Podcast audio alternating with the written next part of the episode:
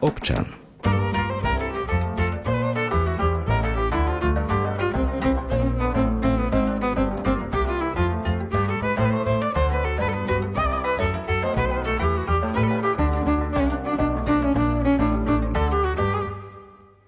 Prístup Slovenska k vzdelávaniu mladých ukrajinských utečencov je inšpiratívny pre viaceré krajiny Európskej únie. Uviedol to včera v Bruseli minister školstva Jan Horecký po skončení Rady EÚ pre vzdelávanie mládež, kultúru a šport. Ministri sa okrem iného venovali problematike inklúzie v oblasti vzdelávania. Podľa Horeckého so začlenovaním a zaistením dostupného a kvalitného vzdelávania pre každého za podmienok 21. storočia má problém nielen Slovensko, ale všetky krajiny Európskej únie. Niekoľko analýz, ktoré vznikli ešte pred začiatkom tohto školského roka, identifikovali viacero problémov, ktoré komplikujú začlenovanie ukrajinských detí do slovenského vzdelávacieho systému. Začleňovanie ukrajinských detí komplikuje aj to, že ich umiestňovanie do škôl je nevždy koordinované, v dôsledku čoho sú rozptýlené medzi veľkým počtom škôl. Tým sa zvyšuje aj počet škôl, ktoré potrebujú pomoc s ich začlenením. Deti z Ukrajiny navštevujú viac ako 960 základných škôl, čo predstavuje necelú polovicu všetkých základných škôl na Slovensku. Deťom nie všade bola poskytnutá dostatočná podpora pri osvojovaní si slovenského jazyka. Jazyková bariéra pritom podľa prieskumu Komenského inštitútu predstavuje výrazný problém pri vzdelávaní a narazilo na ňu viac než 84% vyučujúcich základných škôl. Hudbu do dnešnej relácie občan vybral hudobný dramaturg Jakub Akurátny a moje meno je Simona Gablíková. Prajeme vám príjemné počúvanie.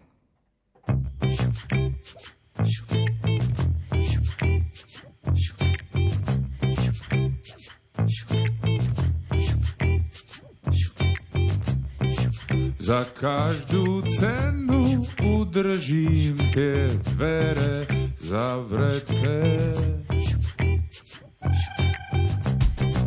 Za nimi čaká niečo, o čom nič nevieme.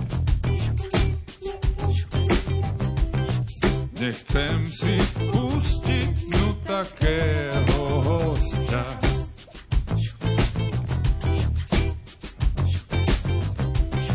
Ktorý má vo zvyku prísť a už navždy zostať. Blíži sa polnoc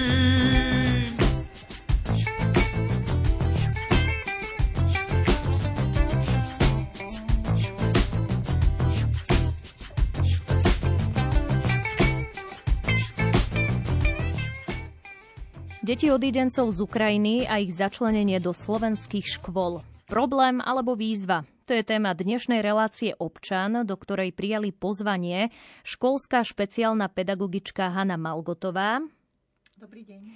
školský psychológ Adam Čvirik Príjemné dopoludne. a metodička vzdelávania z organizácie Človek v ohrození Anna Dzurusová. Dobrý Vítajte.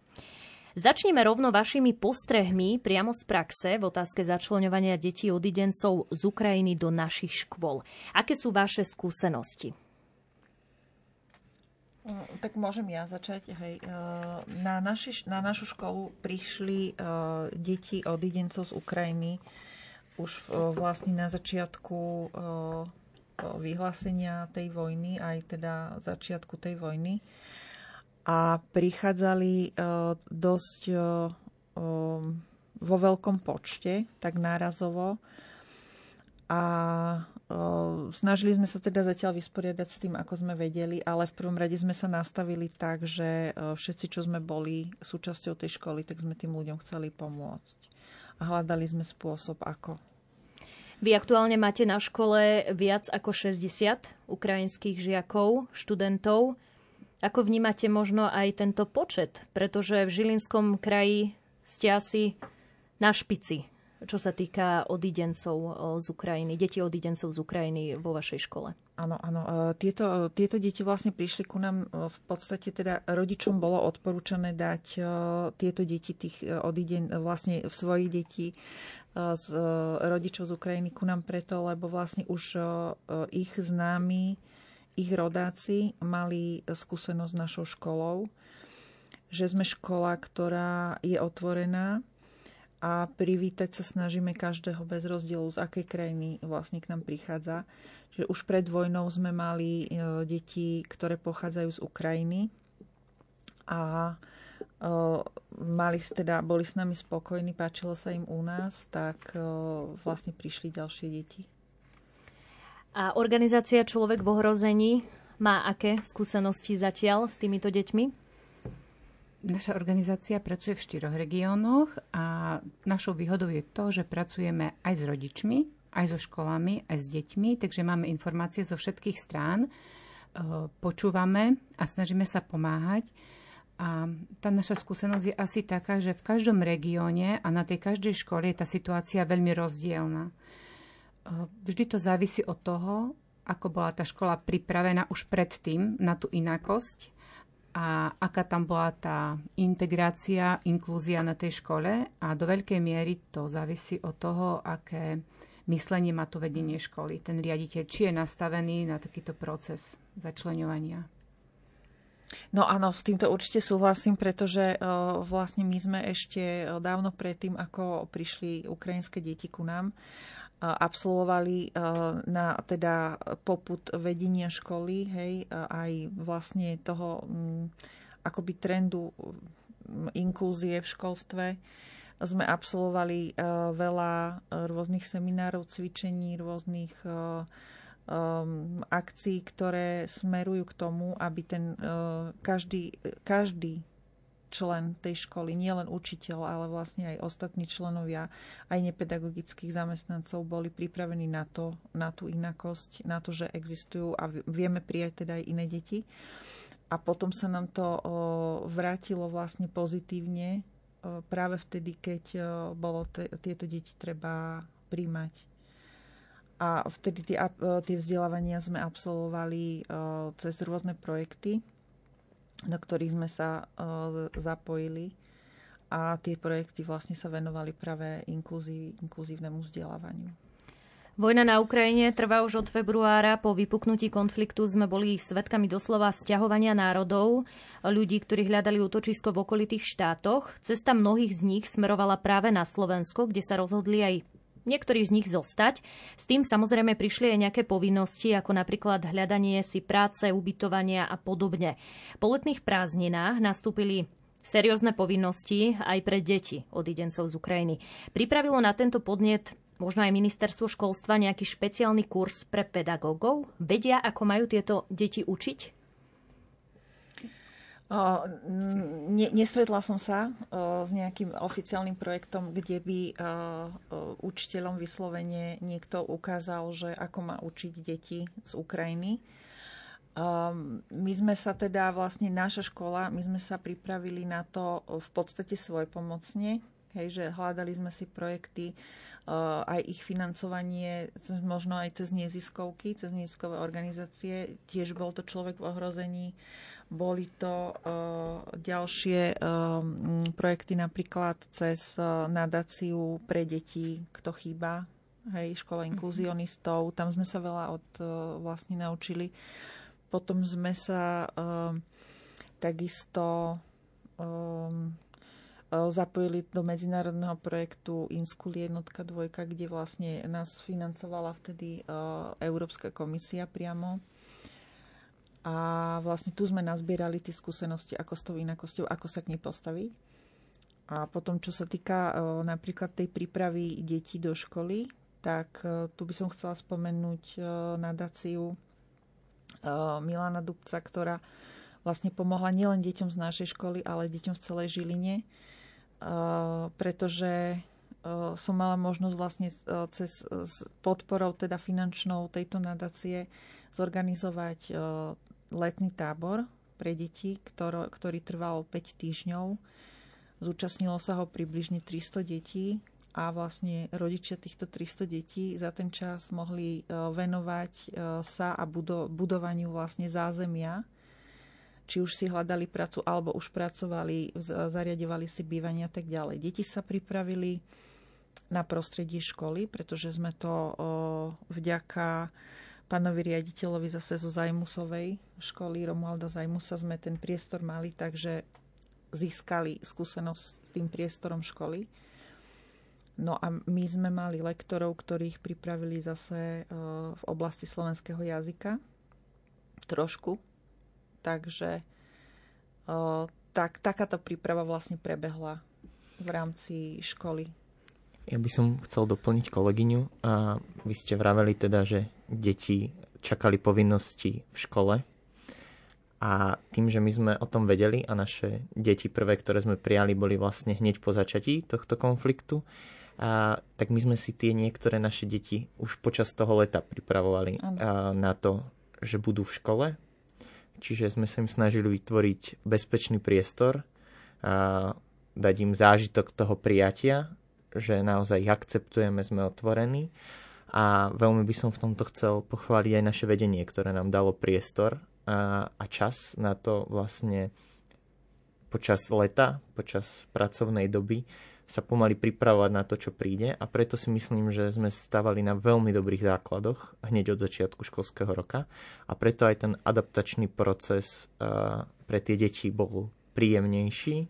A lebo jediné, čo sme vedeli urobiť je prijať ich a vytvoriť im bezpečné podmienky na to, aby sa mohli vzdelávať. Dostali aj organizácie nejaké typy, triky, ako organizovane pomôcť, alebo ste si navzájom odozdávali nejako informácie a spolupracovali tak? No, tak myslím, že v začiatkoch asi každý to išiel do toho tak živelne, hej, že, že proste čo bolo treba robil a teraz sa myslím, že už v tejto fáze sme v tom štádiu, že sa sieťujeme, navzájom si pomáhame. Aj my sme uskutočnili vlastne takéto stretnutia, aj už aj v Košiciach, aj v Žiline, aj vďaka tomu sa my už traja poznáme, vďaka takémuto stretnutiu, že, že už to robíme tak viac organizovane. A ak môžem, ja sa ešte vrátim k tej predchádzajúcej otázke, lebo to je taká moja obľúbená téma.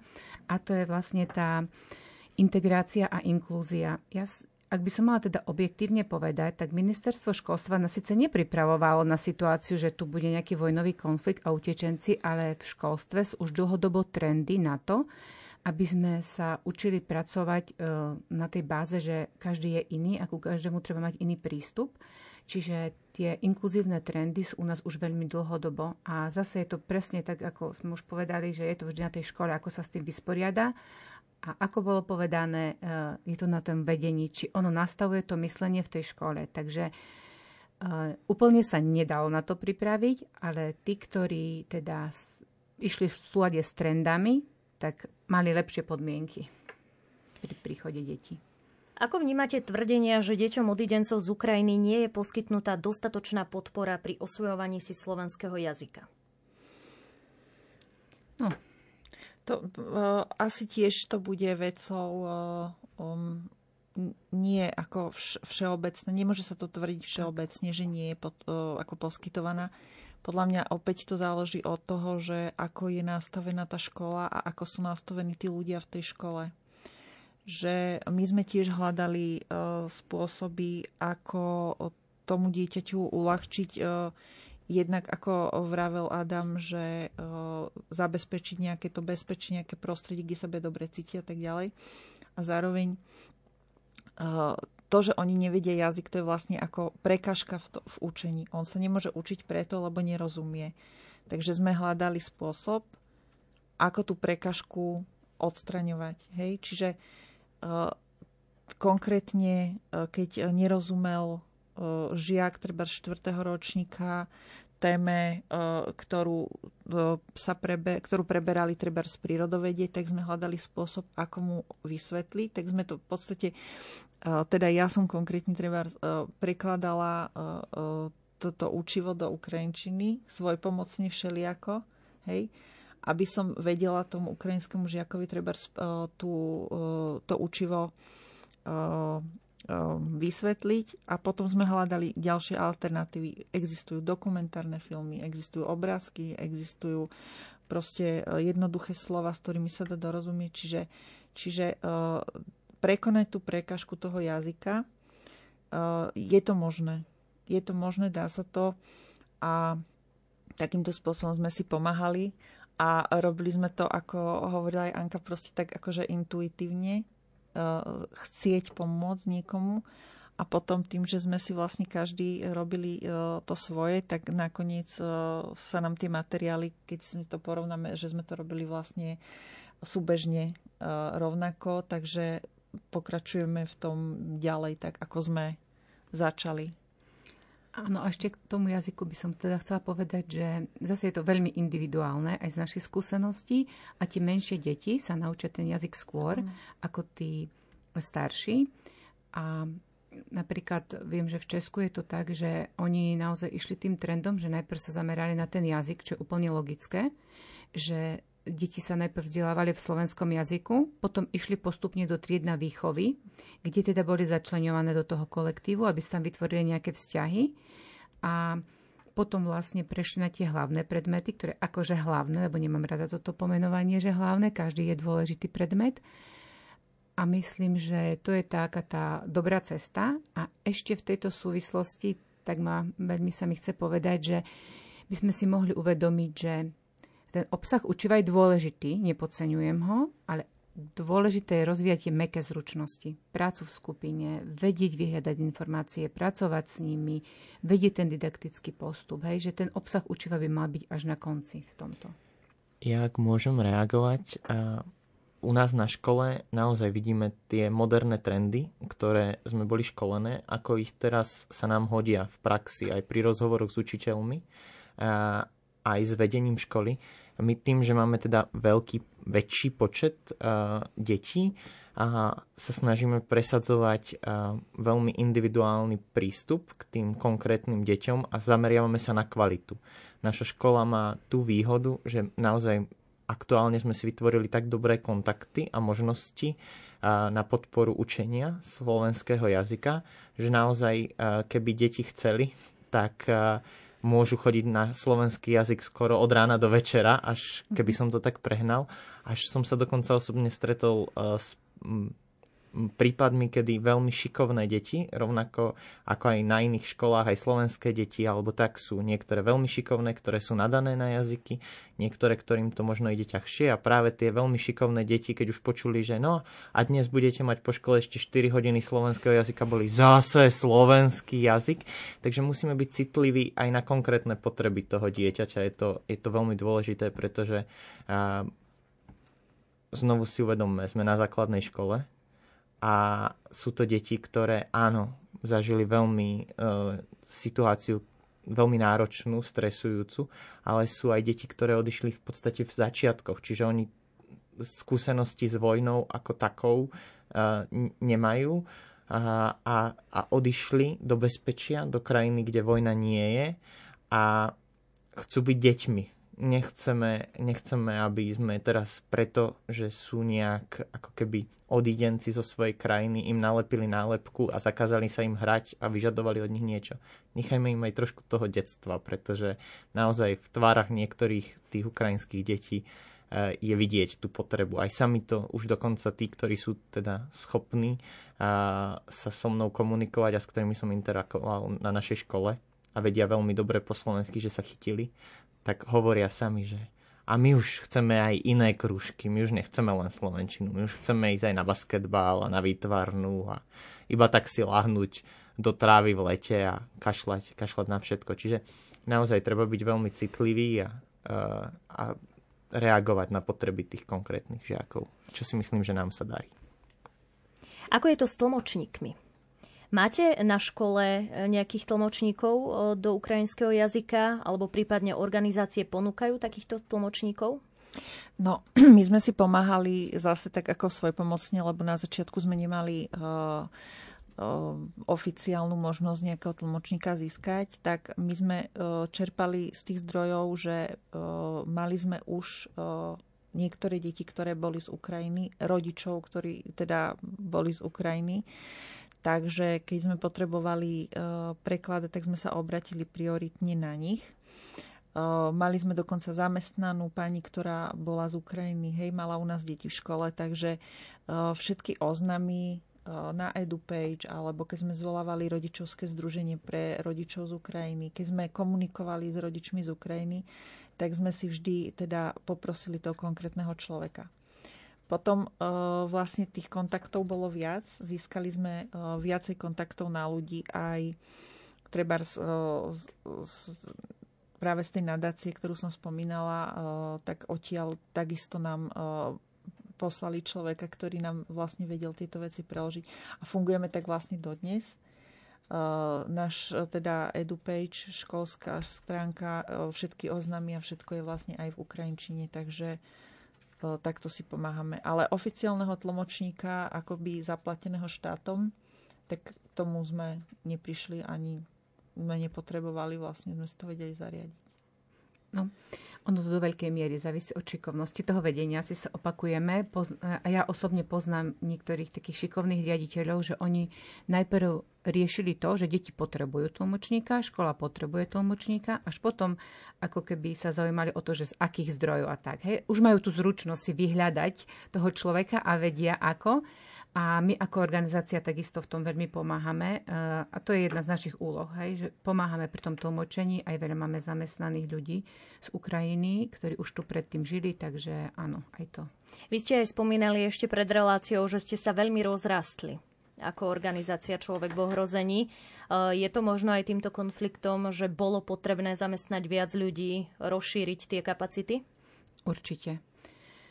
Eh, určite naozaj máme, ja som až prekvapená niekedy z toho, že aj keď sme sa rozrástli, že ako málo ľudí relatívne dokáže urobiť koľko dobrého. Hej, ja to vidím na tej našej organizácii, že tí ľudia v teréne pracujú a ja som rada, že im môžem poskytnúť tú podporu ako odborník nakoľko sa dá, takže určite to pomohlo a myslím si, že to nebude iba že, iba, že pre tento konflikt, ale ono sa to dá potom neskôr využiť. Hej? Že, že preniesie sa to do ďalších dní a do ďalšej práce.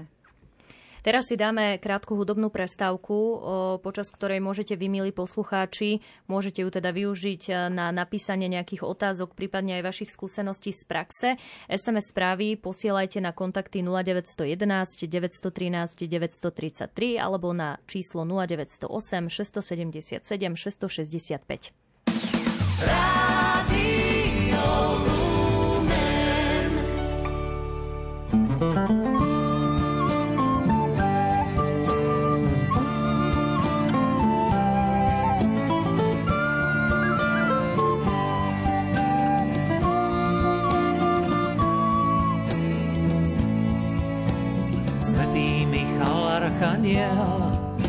Ak nie ty, kto má pomôcť iný.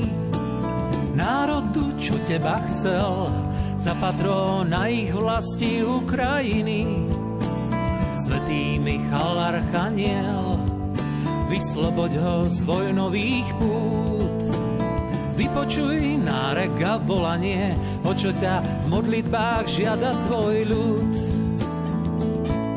Nech letia naši strážni anieli prosbou k iným anielom, aby do dobra duše oddeli ich ľudia opantaní zlom. Myšlienka ako tichá predtucha dá rozhodnutia miný smer, keď šepne im ju aniel do ucha, že nechcú viac vojnu boje, že nechcú viac vojnu boje, ale chcú mier.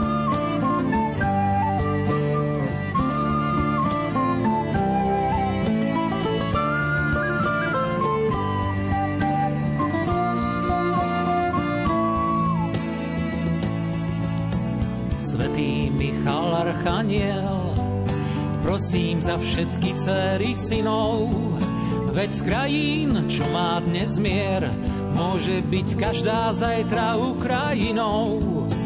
Svetý Michal Archaniel, Božou mocou nás bojí chráň, čo doňho príjmam pozvanie a táto modlitba je moja zbraň. Nech letia naši strážni anieli s prosbou k iným anielom, aby do dobra duše oddeli ich ľudia opantaní zlom.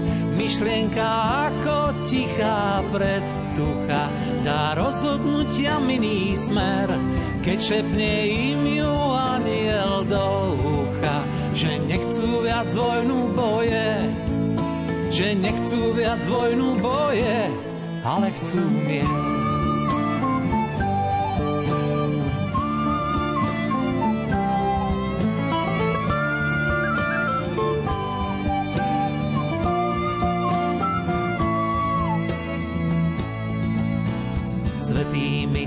Archaniel, prosím za všetky dcery synov, veď z krajín, čo má dnes mier, môže byť každá zajtra Ukrajinou. Svetý Michal Archaniel, Božou mocou nás bojí chráň, čo doňho príjmam pozvanie a táto modlitba je moja zbraň. Nech letia naši strážni anieli s prosbou k iným anielom, aby do dobra duše oddeli ich ľudia opantaní zlom. Počúvate reláciu občan, v ktorej dnes hovoríme o začlenovaní detí odidencov z Ukrajiny do slovenských škôl. V štúdiu sú školská špeciálna pedagogička Hanna Malgotová, školský psychológ Adam Čvírik a metodička vzdelávania z organizácie Človek v ohrození Anna Dzurusová. Tak e, môže to spôsobovať problém pre naše školstvo, alebo to môžeme brať ako výzvu? Čo hovoria vaše skúsenosti z praxe priamo teraz, možno z minulého týždňa? ja nemusím o, slovo problém, pretože mi to príde také veľmi negatívne. Výzva sa mi páči naozaj a, viacej, a, pretože výzva a, vo mne evokuje možnosť to zdolať. A naozaj táto situácia priniesla mnoho víziev na rôznych frontoch. Konkrétne a, pani učiteľky a, samé zistili, že Eh, je rozdiel medzi tým mať jedno dieťa, ktoré má nejaké špecifické vzdelávacie potreby a mať ich 8 v triede napríklad. Eh, konkrétne tento týždeň naozaj si dávame záležať od septembra a, sústredíme sa na adaptačné intervíja s žiakmi z Ukrajiny. Či sa naozaj adaptovali, kontrolujeme si stav v triede, klímu v triede, ako sa cítia a zdá sa nám, že sa nám to darí. Sú tam však aj konkrétne prekážky, kedy napríklad uh, sme o niečom neboli informovaní a zdánlivo blbosť, ak to tak môžem neodborne povedať, prerastla do možno až celoškolského problému, že prišla mamička do školy a pýtala sa, že veď vy tu nič nerobíte, čo sa deje, prečo moje dieťa chodí smutné domov. A výhodou pre nás bolo, že tým že naozaj máme veľmi dobrú komunikáciu v školskom kolektíve, v pedagogickom zbore aj s vedením, tak sme mohli rýchlo, rýchlo reagovať. Intervenovali sme, rozprávali sme sa s konkrétnou študentkou, zistili sme, kde je problém a mamička nám potom odpovedala, že veľmi pekne ďakuje za ochotu, za pozitívny prístup, e, za, za to, že sme situáciu riešili. A bola to pre nás výzva, lebo sme v takejto situácii nikdy predtým neboli, ale vz, uh, Hľadom na to, že sme dostali tie informácie, komunikujeme a boli sme aktívni, tak sme ju zvládli a, a, a riešime ju. Čiže si myslím, že prináša to nové výzvy, ale do budúcna už na ne budeme pripravení. Ja veľmi súhlasím s Adamom. Ja tiež mám radšej slovo výzva. No určite je to výzva a ja keby som sa tak pozrela na to z toho celého globálneho hľadiska, nie iba ako na jednu konkrétnu školu, tak mne sa to veľmi viaže na prebiehajúcu kurikulárnu reformu. Pretože aj v nej sa má klásť dôraz na to, že vlastne už e, ten obsah učiva, ako keby my si vieme ho nájsť. Hej, predtým nebol Google, tak, tak teraz už vlastne je.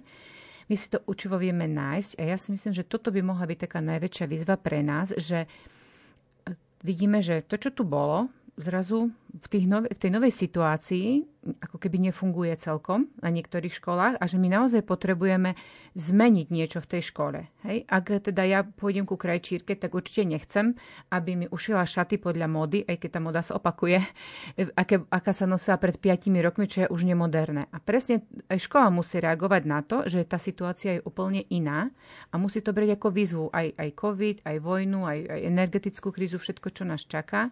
Musíme brať ako výzvu a urobiť to tak, aby sme nezabudli, na čo sme tam. My sme tam pre žiaka. Aby sme mysleli predovšetkým pre žiaka a pripravovali ho na život, ktorý ho čaká von, mimo školy.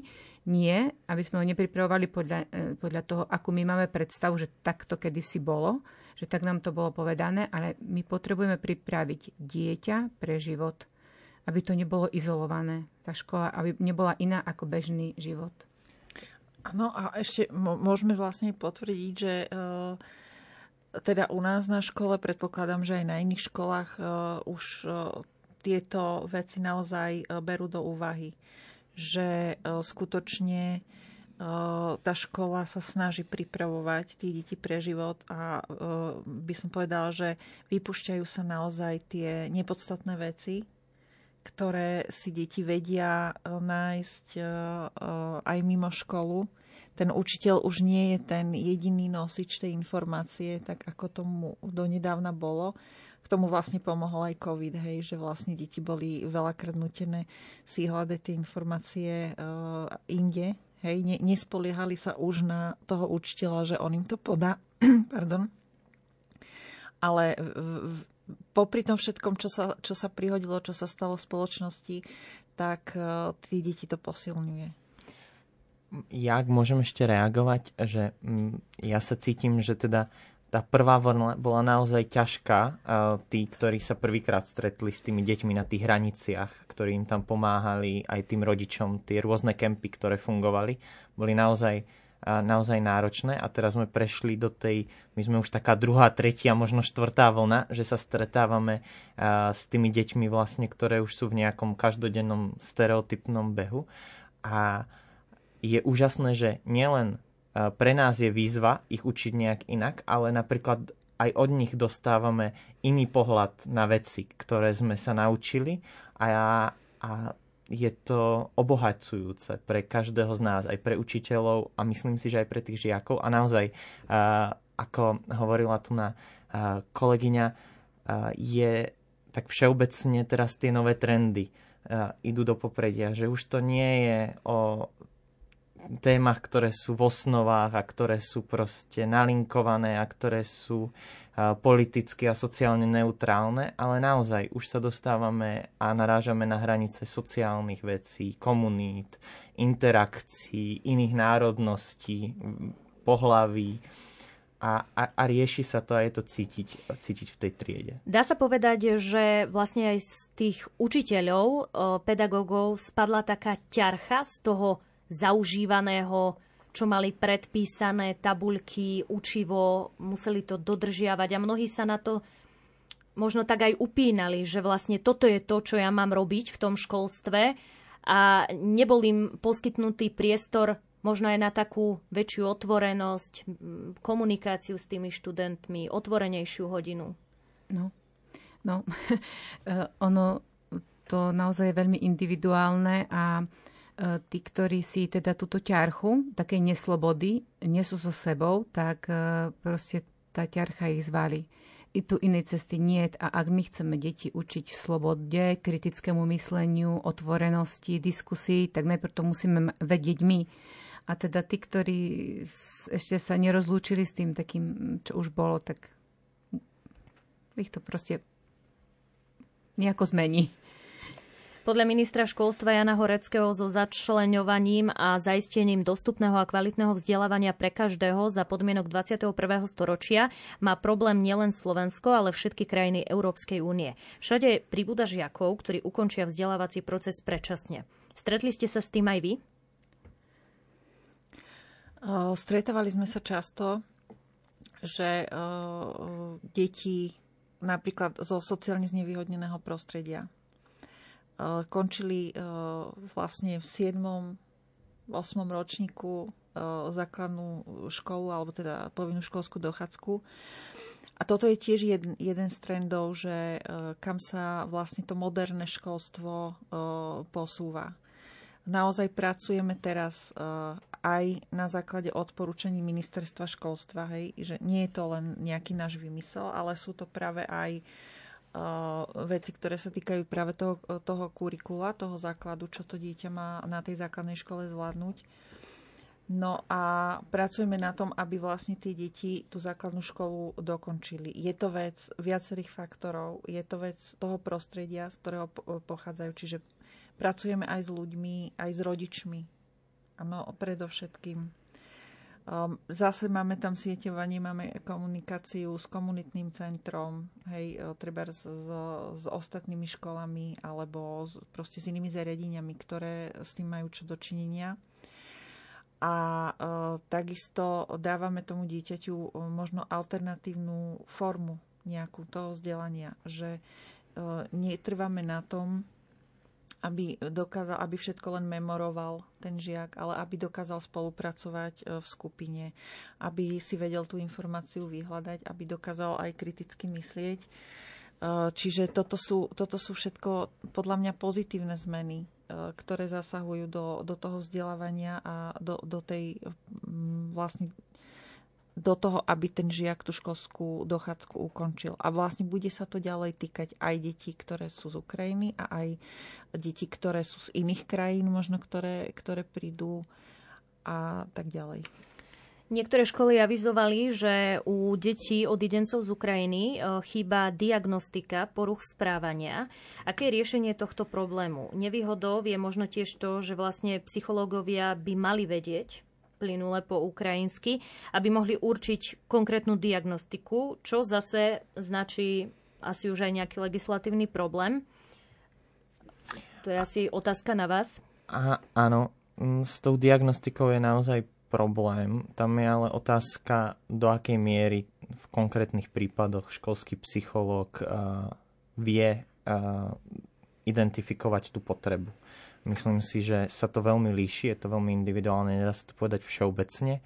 A rovnako ako som povedal, aj predtým, než tu boli ukrajinské deti, aj na Slovensku sa stretávame so žiakmi, ktorí sú veľmi rôznorodí, a aj intelektovo a sú žiaci, ktorých potrebujeme diagnostikovať, aby sme s nimi vedeli ďalej pracovať, ale sú žiaci, ktorí možno pocitovo ak môžem hovoriť za seba, zo svojej skúsenosti, zatiaľ nie je nutné škatulkovať, nie je nutné im dať nálepku s nejakým diagnostickým konkrétnym. Ak to ten žiak zvláda, ak potrebuje podporu v nejakej veľmi malej oblasti a vieme mu ju poskytnúť aj bez toho, aby sme ho nalepili nejakou nálepkou, tak uh, si myslím, že tá diagnostika nie je prvorada. Na druhej strane áno, ak ide o dieťa, ktoré tú diagnostiku potrebuje, pretože nevieme, čo sa deje, plus je tam ešte tá jazyková bariéra, to bohužiaľ teraz aktuálne chýba.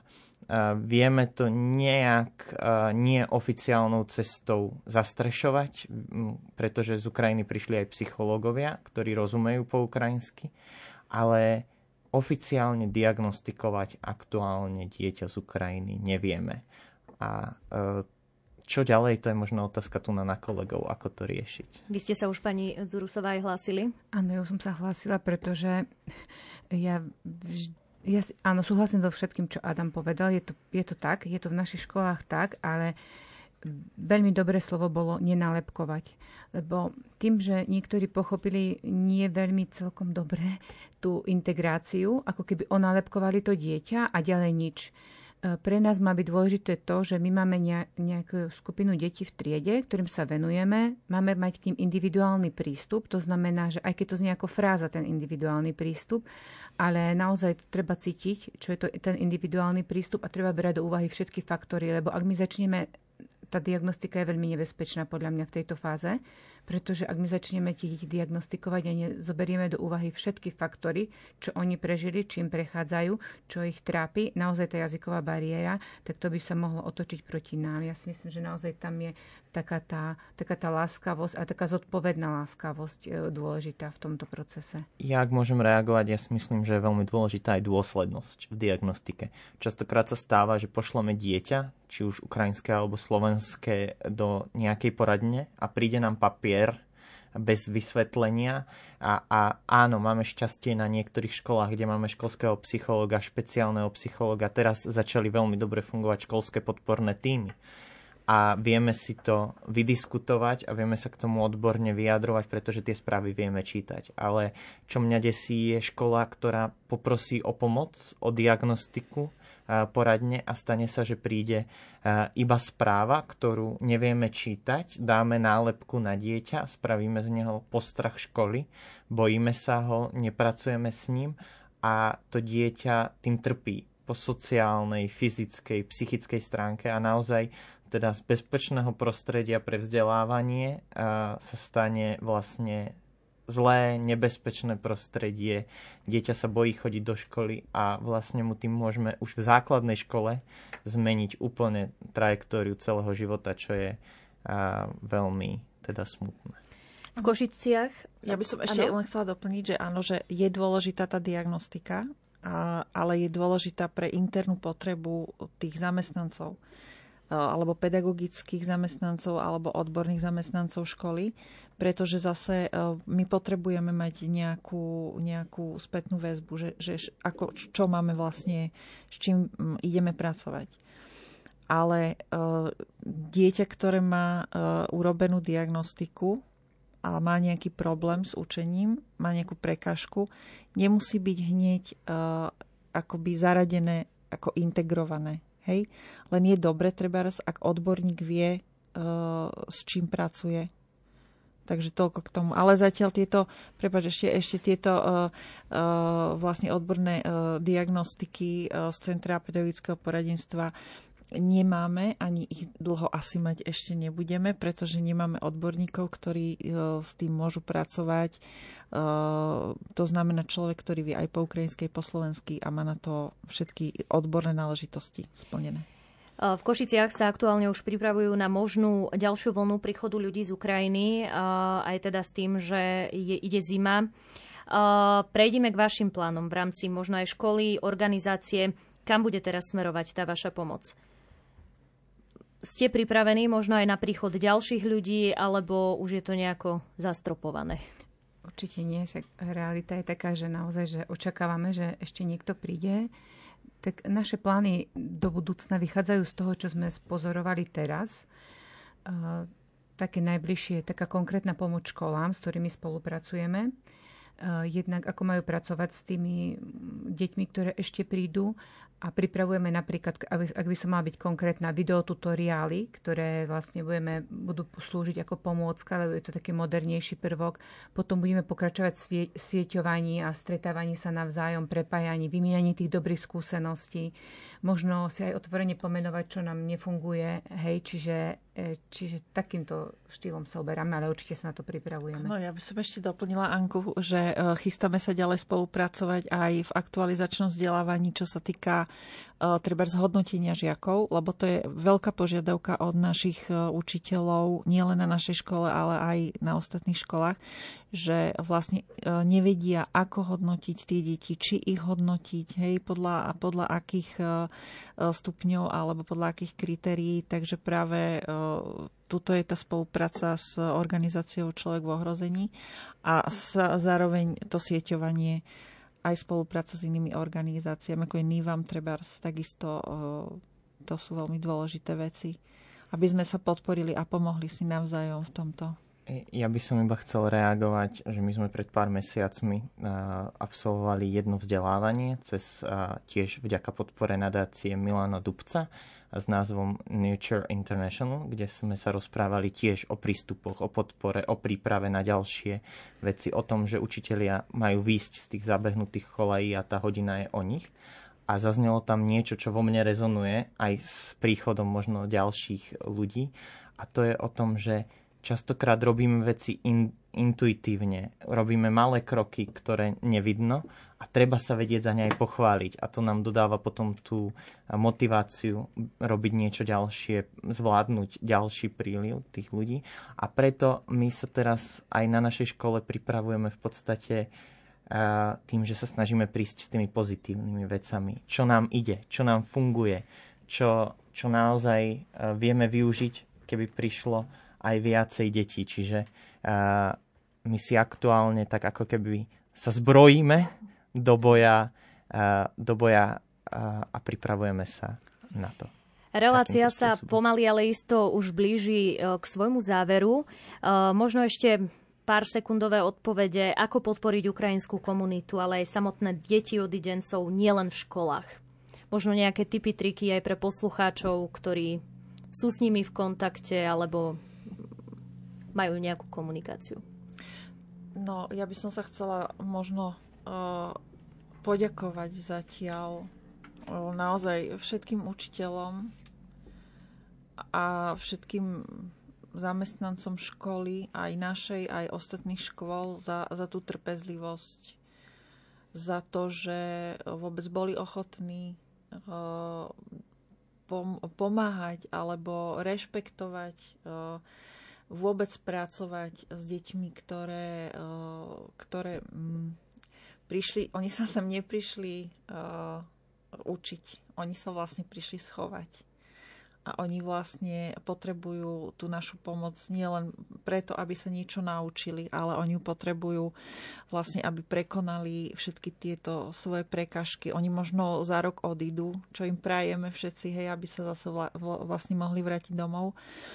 Ale uh, teraz naozaj uh, uh, mám potrebu vlastne poďakovať sa a uh, ja som ochotná ďalej pomáhať aj učiteľom, aj, uh, aj deťom, ktorí prídu, ale samozrejme aj rodičom, ktorí sú vlastne nutení sem k nám tie deti dať. No, ako im pomôcť? Ja si myslím, že predovšetkým tou ľudskosťou. To, čo by sme očakávali my čo by sme očakávali? Očakávali by sme prijatie, bezpečnosť, to, že sme akceptovaní. A toto je, toto je podľa mňa tá cesta, že proste prijať tých ľudí, oni určite, určite by boli radšej doma. Áno. Ja úplne si mi zobrala slova z jazyka. A ja by som asi tak pozitívne sa na tom pozrel. Nelebme na nich nálepky, že sú to Ukrajinci. Sú to ľudia. Sú to Katka, Klaudia, majú mená, majú rodiny buďme k ním takí, ako sme k deťom zo Slovenska a buďme radi, že s nimi môžeme stráviť nejaký čas. A rovnako by som chcel naozaj poďakovať všetkým, ktorí nám pomáhajú, všetkým organizáciám, ktoré pracujú a pomáhajú, lebo robíme veľa, veľa dobrého napriek všetkým tým zlým veciam. Takže skúsme sa zamerať na to, čo robíme dobre a robiť toho viac. Ďakujem. Mojimi dnešnými hostiami boli školská špeciálna pedagogička Hanna Malgotová. Ďakujem, že ste prišli. Ďakujem za pozvanie. Školský psychológ Adam Čvirík. Rovnako ďakujem. ďakujem. A metodička vzdelávania z organizácie Človek v ohrození Anna Dzurusová. Ďakujem. Ďakujem, že ste teda prijali pozvanie a prajem všetko dobré. Hudbu do dnešnej relácie vybral Jakub Akurátny a moderovala Simona Gablíková. Prajeme vám ešte príjemné počúvanie ďalších programov Rádia Lumen. Do počutia.